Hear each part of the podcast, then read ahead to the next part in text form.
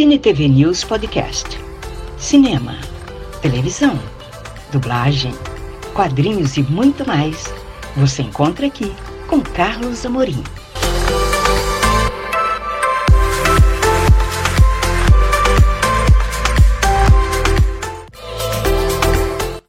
Você vai conferir a segunda parte da entrevista exclusiva com um dos maiores mangakas brasileiros, Fábio Shin, só aqui no podcast do Cine TV News Virtual. É só vir junto, vem junto, vem junto.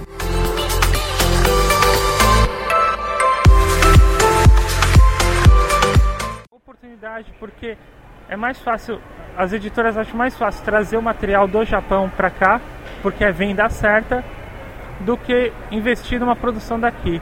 Diga-se passagem lá, foi o mal educado de novo. É caríssimo e é cheio de exigências para trazer esse Com material. certeza, é muito difícil. É, eles não podem passar daquilo. Se eles quiserem fazer um pôster com, com, com desenho, eles não podem, tem que pedir direitos para uma outra empresa. É extremamente burocrático e, e existem editoras aqui que tiveram problemas de cancelamento justamente por não entrarem nas regras japonesas e, e títulos famosos que não vão mais lançar aqui no Brasil É por pena, causa né? disso. É uma pena, né? Agora, Fábio, queria que você falasse dos teus grandes assim sucessos, né? Que todo mundo comenta. Eu dei uma, uma olhadinha na internet, dei uma pesquisada e todo mundo fala. O sítio do Pica-Pau Amarelo, na versão em mangá, e do Michael Jackson. Como é que surgiu a ideia do sítio? Porque é uma obra famosa do Monteiro Lobato, tradicional, um pouquinho agora um pouco cheia de polêmicas agora, né, pelos novos tempos, mas como é que foi de repente adaptar o Monteiro Lobato, o sítio do Pica-Pau Amarelo, para o mangá? Foi, foi muito prazeroso, assim, porque é, eu cresci é, lendo Monteiro Lobato, minha tia, que até eu fiz uma menção a ela, eu desenhei a minha tia como a, a Dona Benta, que logo depois que eu fiz esse projeto ela, ela acabou falecendo, então foi uma homenagem que eu, que eu fiz a ela.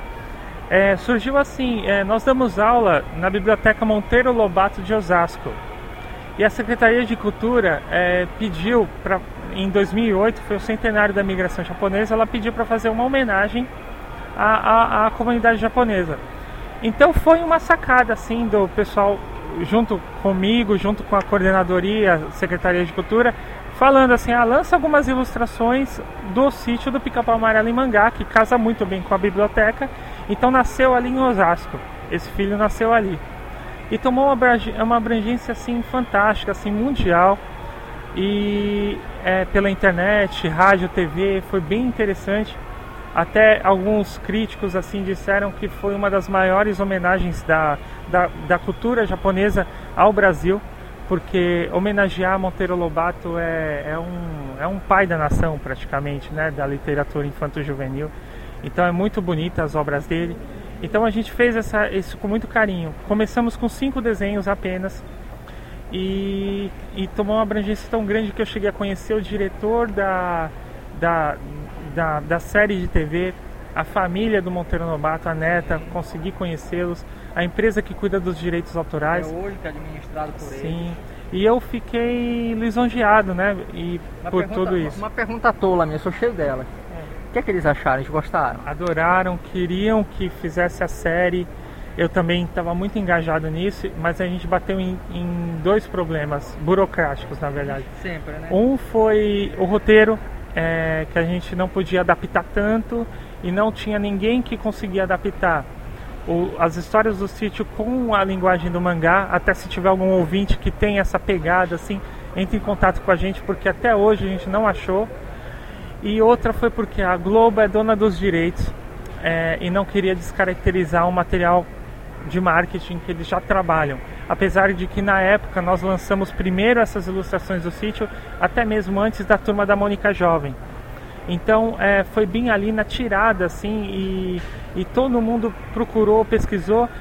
O Santander investiu, nós fizemos uma exposição grande ali no, no- na torre, na famosa torre do Banespa ali, que agora é do Santander.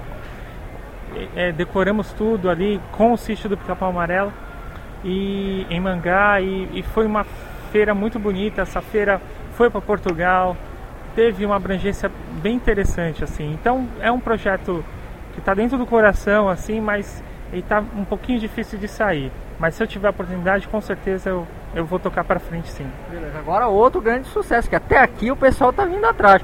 O Michael Jackson, inclusive eu fiz umas pesquisas aí, o que se fala desse Michael Jackson é um negócio absurdo. Como é que surgiu a ideia? Porque eu sei que é um projeto seu e de mais dois roteiristas para homenagear justamente o falecimento, homenagear, homenagear o, o, o, trabalho do Michael Jackson, que morte a gente não homenageia, mas é para homenagear o trabalho do Michael Jackson. E foi um negócio assim que eu fiquei impressionado. Mas como é que surgiu aí a ideia do Michael? Na verdade foi assim, é uma editora. Você é fã? Lá vou eu de novo. Você é fã? Ouço muito. Ah, se não disser. Ah, oh, é. sou muito fã de Michael. Fui cover quando era moleque. Você dançava o que? Eu fui lá o Bennett? Eu dançava tudo. Até quando ele veio pro Brasil em 93 ou 94, se eu não me engano, acho que 93. É, a gente tinha um grupinho de dança que viajava também, fazendo trabalhos em shoppings. Então eu tive essa parte meio, meio cover na minha vida. Né? Hoje em dia não, já não sei mais nada, mas é, nós começamos esse trabalho, uma editora convidou, a editora Selman convidou para fazer uma, uma mangás biográficos, não necessariamente de Michael. Ela optou por uma outra banda bem famosa, bem conhecida, que eu não posso citar o nome, talvez a gente até faça futuramente. E... É rock ou é pop? É rock, é rock. Já, já deve estar é. na cabeça de muita gente. Já sei qual é. A gente começou a produzir, mas essa banda não conheço muito a linguagem, não conheço muito as histórias dela, eu tive que pesquisar muito. Então a gente começou a fazer e ao mesmo tempo é, o Michael tinha anunciado o último show dele. Isso ele estava vivo na época que a gente estava com esse projeto. E um amigo nosso que é o Kevin, que é da J-Beats, que é o, que é o maior fórum de mangá, de, maior fórum de Michael Jackson do Brasil, ele tinha um, um ingresso para poder chegar até o Michael, ir no camarim lá em Londres. Então a gente viu ali uma possibilidade fantástica de de repente chegar esse material. O Michael é extremo, infelizmente era muito fã de mangá. Ele colecionava, ele lia mangás, ele conhecia alguns autores pessoalmente e, e, a gente pensou que isso seria uma oportunidade até de possivelmente conhecê-lo, né? Então a gente começou a produzir paralelamente com esse outro projeto dessa outra banda. Foi passando o tempo, o Ledo, que é o roteirista, ele é extremamente fã Ledo do Michael. Joyce, né? Ledo e a Joyce é a, é a, outra roteirista. Os dois são muito fãs de Michael, escreviam para o fórum. O, Ledo ele prestava assessoria para revistas e até para TV sobre Michael Jackson. Então era uma pessoa que entendia muito, é uma pessoa que entende muito bem. A gente começou a produzir mais o mangá do Michael do que o outro. No meio do processo houve o falecimento do Michael, a gente ficou extremamente arrasado, até a gente não perdeu um pouco do foco, não sabia se ia continuar a história do jeito que a gente tinha pensado ou não. A gente alterou a história toda, porque ela tinha uma outra visão. Quando a gente começou a produzir, aí a editora falou: "Não, vamos lançar no final do ano". Aí a gente correu que nem uns loucos assim para terminar. E, e, saiu o trabalho em dezembro de 2009, né? Mais ou menos dezembro de 2009 a gente fez o lançamento. É, teve uma, uma polêmica muito grande porque os fãs de mangá não entenderam por que, que isso tinha acontecido, por que, que tinha lançado o mangá, que é aquela questão do fã de mangá gostar mais da cultura dos mangás é, importados, né? não tanto daqui, mas a gente teve esse foco com carinho focado ao fã de Michael, porque era a pessoa, eram as pessoas que estavam precisando de uma de um apelo, de um carinho a mais. E foi justamente por esse motivo e por isso também a gente fez todo esse projeto e, e teve essa, essa repercussão para eles. A gente vendeu a primeira tiragem, foi, foi bem legal, vendeu mais de 5 mil exemplares no Brasil inteiro agora a gente está fazendo com. Olá, tudo bem? Eu tenho um convite especial para você. Olha só, acompanhe o Cine TV News virtual nas redes sociais: Facebook, Instagram, YouTube e Twitter.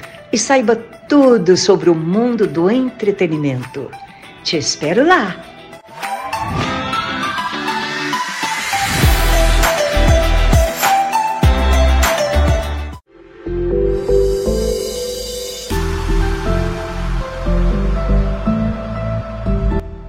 Muito obrigada por acompanhar este podcast do Cine TV News Virtual. Até a próxima!